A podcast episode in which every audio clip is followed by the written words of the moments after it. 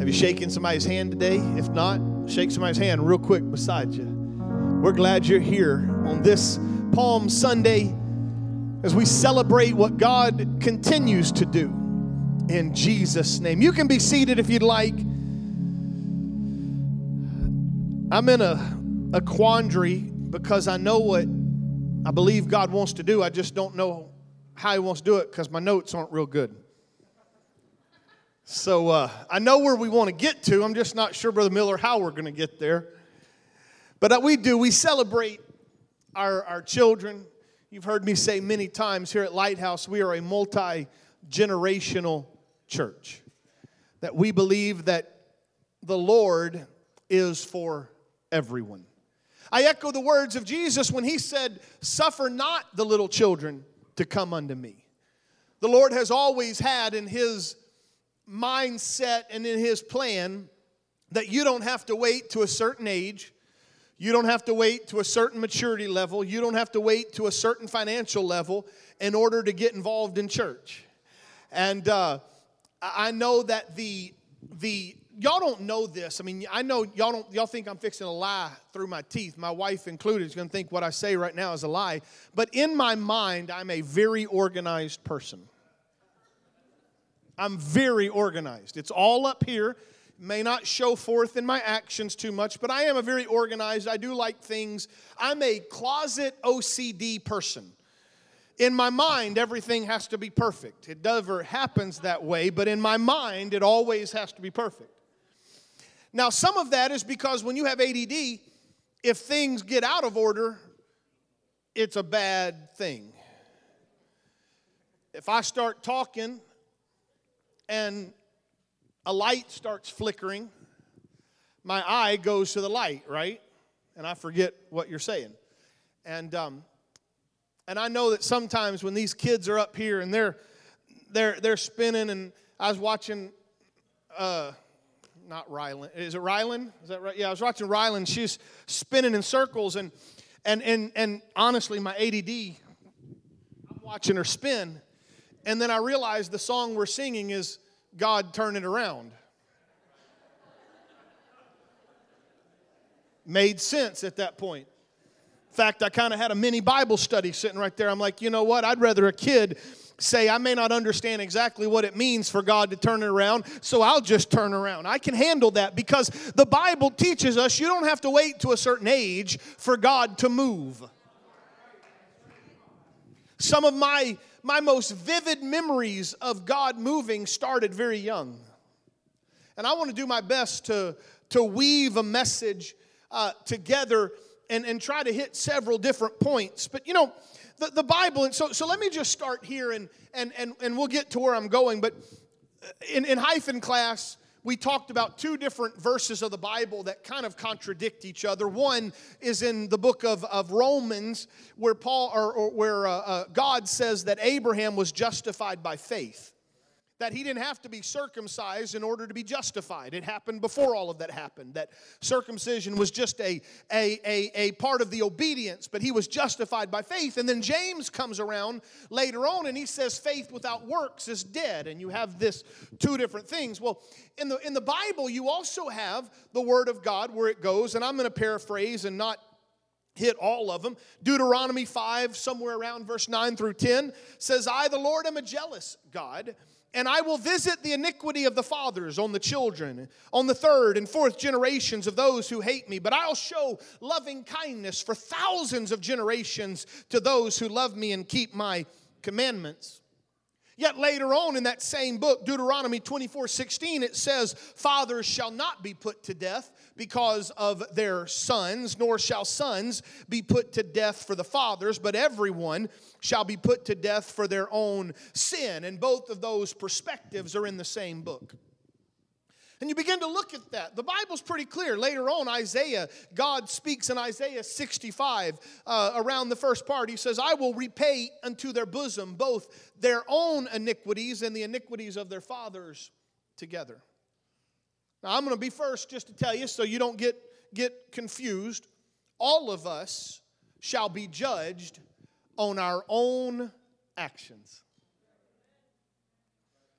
But there is this understanding I don't necessarily hold to what some people call generational curses.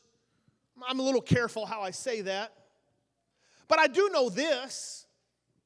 Sons and daughters tend to follow things they learned from their parents. And and even society and, and, and sociological sciences will say if your daddy was an alcoholic, you probably have a tendency towards alcoholism. If if if your uh, uh, uh, father or mother was an abuser, you probably tend to, to lean that direction. And then all you have to do is read uh, uh, First and Second Uh, Chronicles and First and Second Kings, and you'll find over and over whatever daddy did, the son usually did. In fact, many times the son was far worse than the father when we're talking about the kings. But every once in a while you get a beautiful picture where you have King Ahab or, or King Ahaz rather that comes in, and he's a horrible king, but then his son Hezekiah steps to the stage, and somewhere there was a disconnect, a good disconnect. And Hezekiah did what was right in the eyes of the Lord. I think of the words of, of Peter as he's winding down that sermon on, on the day of Pentecost. And he makes this statement, save yourselves from this untoward generation. But yet, if you take a few steps up that chapter, if you take a few steps to where he's kind of opening the altar call, he says, for this promise is unto you and to your children and all that are afar off, even as many as the Lord our God shall call. I have no idea what to title this sermon, but I just want to tell you it's for you, and it's for your children, and it's for your grandchildren, and maybe I should just go ahead and preach the ending before I get any further. It goes like this. I want you to raise your family in the fear of God. I want you to do what you heard Brother uh, Lee say, where he was raised in an apostolic home and, and knows that, do that. But if for some reason you were not raised in an apostolic apostolic home, then why don't you start right now so that this promise is for you and for your children and all that are afar off, even as many as the Lord our God shall call. Again, I'm careful using the phrase generational curses, but I did see something that said that generational curse stopped with me. I think there's some truth to that. That sin that did so easily beset my family, let it stop with me. That thing that you can look back through your family tree and you can map it out, let it stop with you. Because the promise is unto you and your children. One of the most interesting to me stories, and, and I'm pulling from honestly a sermon that that that that I preached, or, or this story, this biblical story. I, I began to preach this very early in my my ministry career. It's something that that that probably from the time that I was in at Gateway, it, it has stuck with me. Maybe it was because my wife and I have always been involved in children's ministry. Since the day we got married, we we've been in children's ministry. We love children's ministry. But if you would turn, and I, I may not read it ver- verbatim, but if you turn in your Bibles to Numbers chapter sixteen, I want to take you to the family that we are introduced to called Korah. In your Bible, it's probably going to say Korah's rebellion. Korah, the son of Izhar, the son of Kohath, the son of Levi. These were these were the the part of the Levitical tribe, the tribe of Levi. They were they would have been. The, the, maybe not quite at this point because the tabernacle had not even been constructed, but later on, that tribe of Levi, from that tribe would be would first off come the high priest, but there were many other priests that had had ministries within that. It wasn't just related to the, or relegated rather, to the high priest, but many of those people, the tribe of Levi, would have, have grabbed hold of that. But Korah took some men, about two hundred fifty of them, well-known men. And they assembled themselves before Moses and Aaron and said, you've gone too far. and all the congregation is holy. I don't know why you think, Aaron, you're so special. I mean, I know you got this special little uh, uh, uh, staff that, you know, God seems to, to move upon. But, you know, at the end of the day, we're all holy. I don't know why you've got to be the only one that's the high priest. And this rebellion began to enter into Korah and those that he was hanging around. But it's still really just the voice of Satan. It's the voice of Satan before time was recorded, when Satan said, why do you get to be God? I can be God. That voice sneaks in. And so they come against Korah, and, or, or come against Moses, Korah and all his company. Moses heard it. Moses saw that rebellion happening, and he falls on his face in the presence of God. And God says, I'll handle it. Here's what I want you to do. I want you to get you and Aaron, the, my, my chosen Uh, for this for this office, and I want you to get all of those other two hundred fifty people. Let them bring their censer, their their place that they would put incense and some probably some coals, and let them come, and they can all array themselves outside the tent of meeting. And the one in whom I accept, uh, we'll, we'll kind of we'll kind of figure this out. A little bit like the, the prophets of Baal, whoever who whoever whichever God answers by fire, you'll you'll know it. And so they they bring themselves, they get it all ready. He calls Dathan and I, uh, uh, whatever that dude's name is, the sons of Eliab. They didn't want to come up. He got Korah. Korah gets two hundred fifty of his friends and their censers. They stand there. And the Lord, verse twenty, the Lord spoke to Moses and to Aaron, saying, separate yourselves from among this congregation. congregation. I'm going to consume them in a moment. And they fell to their faces. They said, oh, God, no, no, don't, don't kill everybody. It's not everybody's fault. Don't, don't, don't wipe out the whole Israelite race. Uh, please, just, just, just don't do that. So God says, all right, well, then tell them to get away from the tents and the dwellings of Korah and Dathan and uh, uh, Abiram or Biriam or, again, whoever that dude is. And so Moses told the congregation, verse number twenty-six, depart, please, from the tents of these wicked men, and touch nothing of theirs, lest you be swept away with all their sins. And the Lord says to Moses, today I'm going to do something that will never be done again. If these men die a natural death, then maybe it wasn't of God, but if they die a death that we've never seen before, you'll know it. They lit their censers and they offered their incense. God only accepted Moses's and, and Aaron's, but the Bible says, if you, if you look down, the Bible says the earth opened up and swallowed. And the Bible uses this phrase. It, it says, and the earth swallowed Korah, and all that appertained unto Korah swallowed him up, never to be seen again. It's such a, a interesting place in Scripture. Later on, you'll say that, that there were some that did not depart from the tents of Korah. I have a feeling some of Korah's kids didn't leave when the warning went forth. It's the same thing you see later on when they when they defeat Jer- uh, Jericho and, and Achan took some things from Jericho that he shouldn't have taken. And, and God is starting to To show it all. They have a trial, if you will, and it falls upon Achan. And later on, you find that Achan and his family and his oxen were all stoned in the valley of Achor. And the question that I have is, why, oh why, would the children have to die? Again, I'm telling you, they did not die because of their father's sins. But I would tell you today, they died because they chose their father's sin. We are living today in a world that's racked with, with, with, with horrid brokenness, moral degeneration. And it's not because, uh, uh, uh, well, well, I'll tell you what it is, because it's because there are people that are following their parents' sin. And they keep doing their parents' sin. And then their the, the grandchildren do their parents' sin. And there's never a break from that. And that's where we get in the mess that we are in. But the promise is unto you and to your children.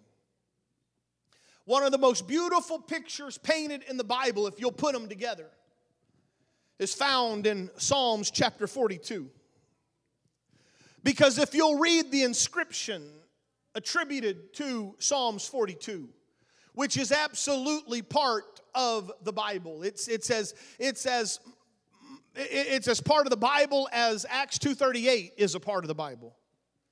But at the beginning of Psalms forty-two, it will say a maskeel. No one really knows what that is. It's some sort of a musical term. But it says, from the sons of Korah. And generations passed, the earth swallowing up Korah and all that appertained to Korah. There were still some of his descendants alive around the time of David. And those descendants said it this way: as the deer pants after the water brook, so panteth my soul after thee, O God. Somewhere something changed. Those descendants of Korah separated themselves from the sins of their father, and something got a hold of them that caused them later to pen Psalms eighty-four, where it says this way: how lovely is your dwelling place, O Lord of hosts. My soul, soul longs, even faints, for the courts of Lord. The heart, my heart and my flesh sing for joy to the living God. And later on in verse ten of Acts chapter eighty-four, for a day in your courts is better than a thousand elsewhere. I would rather be a doorkeeper in the house of my God than to dwell in the tents of wickedness. What am I trying to say? I'm saying somewhere there were some sons of Korah that says it stops with me. Somewhere there was a son of Korah that bucked up and said, I'm not going to be like my father. I'm not going to be one of those that says I've got to be the high priest. I'd rather park cars than try to be the high priest. I'd rather open a door. Just get me in the presence of God. Just bring me where God moves. Bring me where I can feel the glory of God. Why do we let the kids come up in the front and dance and spin? They, you, you say they don't get it. They may not get it the way you get it, but I promise you the same soul that God put inside that child is the same soul that lives inside of you. And when those goosebumps go up and down your spine in the middle of a service, just rest assured it's happening on those children too. They just don't know one hundred percent what to do with it. Like me, when I was four years old, five years old, I've told you this before, my parents, they had a, a, a rule that I could only sit in front of them at church. That's so they could flick me. But they said, Brandon, you can sit anywhere in church you want to, as long as you're in front of us. And they sat on the third row. My options were limited. But I remember it, it's some of my earliest memories in church. My earliest memory in church is laying on the pews, and the church, the First United Pentecostal Church in DeQuincy, they had those asbestos tiles on the ceiling that have squiggly lines in them.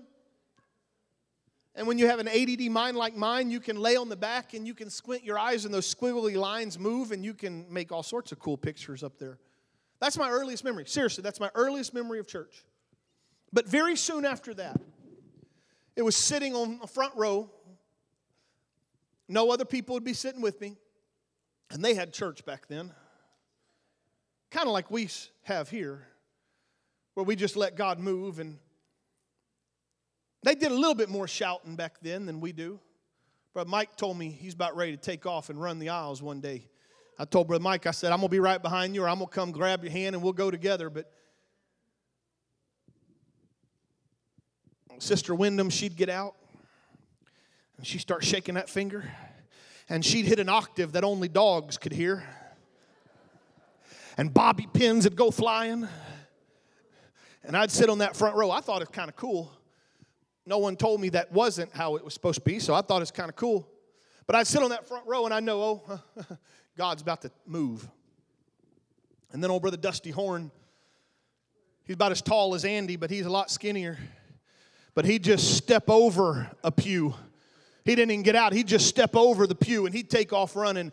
And I remember as a kid going, oh, God's about to move. And then the preacher would get preaching.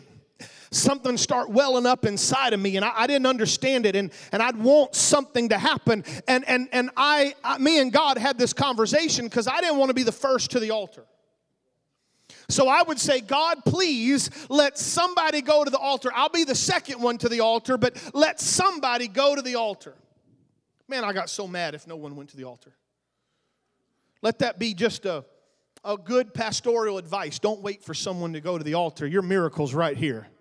You can be the very first one. It can be in the middle of song service. It can be in the middle of testimonies. It can be in the middle of preaching. I'd love to have an apostolic book of Acts revival. While he yet spake, the Holy Ghost fell, and they were filled with the gift of the Holy Ghost and began to speak with other tongues.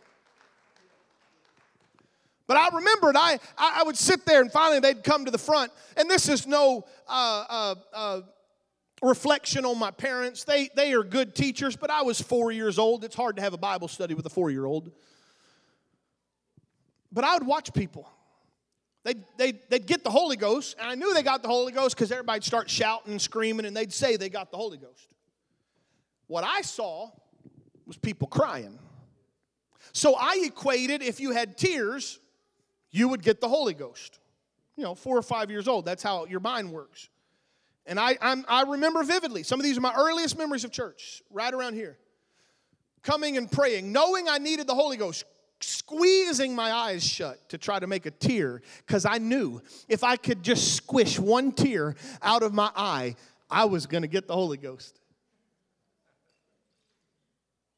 We moved when I was about five years old from DeQuincy here to Saint Louis, and we started going to New Life Church there in Bridgeton where Brother Aaron Batchelor pastors. And that was still a little bit of my modus operandi when I prayed for the Holy Ghost.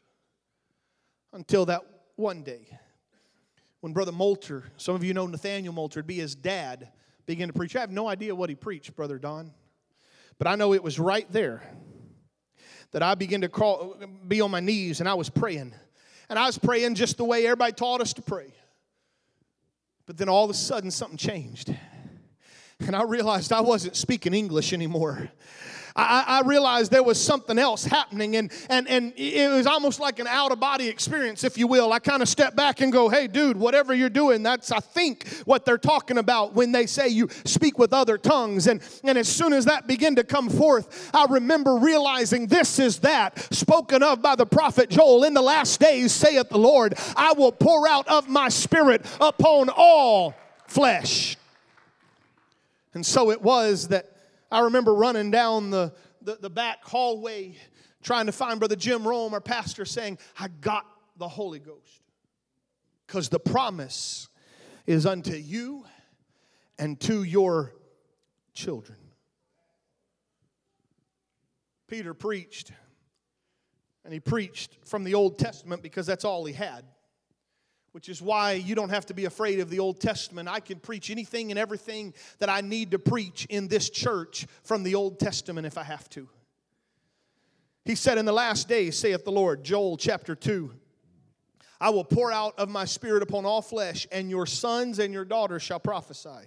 Your young men shall see vision. Your old men will dream dreams, even on your male servants and female servants. On those days I will pour out of my spirit, and they shall prophesy. The Lord was letting you know that this Holy Ghost outpouring is not tied to an age. It's not tied to a maturity level. It's tied to anyone, whosoever will, let Him come. And so today, I feel it. We're going to have a cool uh, art auction. Those are always fun, and we'll do that here in just a moment. Now, next Sunday's Easter, and that's going to be a blast. I'm going to probably need some of y'all to park over in Store Co. on Easter Sunday. That's that parking lot right there. I think we have one parking spot today open. So should anybody feel like they want to walk, help me out. Because this place is going to be filled even more than it is right now. But I'm not waiting for Easter for the Holy Ghost to fall. But I believe for our children that just sang, and He never will. He's never lost a battle. He's never given up. He's never found His way defeated. That same, these same children here might be the same children in just a moment that would lift their hands and let the Holy Ghost sweep in, and they would begin to speak with other tongues as the Spirit gives them utterance. And so I would tell you today, as I hasten to a close, I'd be bereft if I didn't just say, if you're a parent, if you're a grandparent, if you're a guardian of, of, a, of one of these incredible children, you need to lead your family into truth. I love the fact that you moms and dads are coming on Wednesdays so your children can be in children's church. I thank you for that. Some of them are in Bible quizzing and you come early for that. Thank you for that. We're teaching them. We're, we're, we're helping them. We're showing them. But it's not just that kind of generation where we could say, oh, I'm fifth generation Pentecost. I can trace it back to my great, great grandmother, I believe. But I'm here today to tell you that if your generational family tree has a lot of issues, at this altar is where those issues can stop.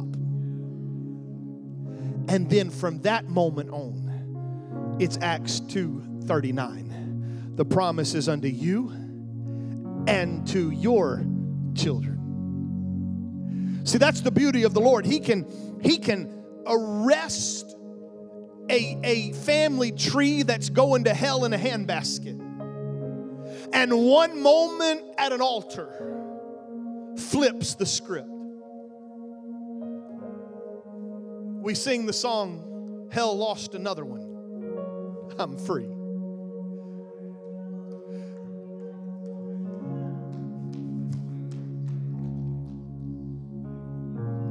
Come on, I wonder... Help me out for a moment. If you're, if you represent the very first person in your family to receive this gift of the Holy Ghost and be baptized, would you stand across this building?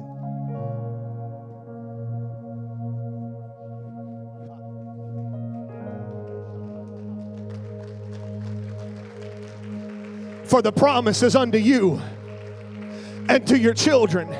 If you're the second generation, would you stand to your feet? Just keep standing. But if you're a second generation, that means probably your mother or your dad brought you into this.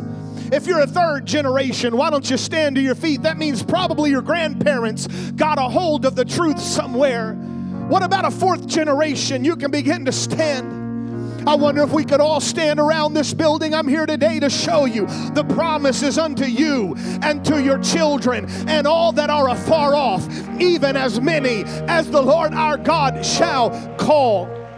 Come on, we're going to have an incredible art auction, but I'm going to take a moment right now and I'm going to open these altars, and I wonder if there's anybody here that either A, wants to come and say, I'm going to make a commitment that my next generation is going to hear this, or if you're here today, I want you to come and lift your hands and the Holy Ghost is going to fall. And as you begin to repent of your sins and as you begin to love Him, I believe that it will not be a long time, but you are going to begin to speak with other tongues as the Spirit gives you utterance. And in the name of Jesus, by the authority of the Word of God, by the understanding that this is that spoken up by the prophet Joel, in the last days you said you would pour out your Spirit. I believe today, on April the tenth, two thousand twenty-two, your Spirit is going to fall.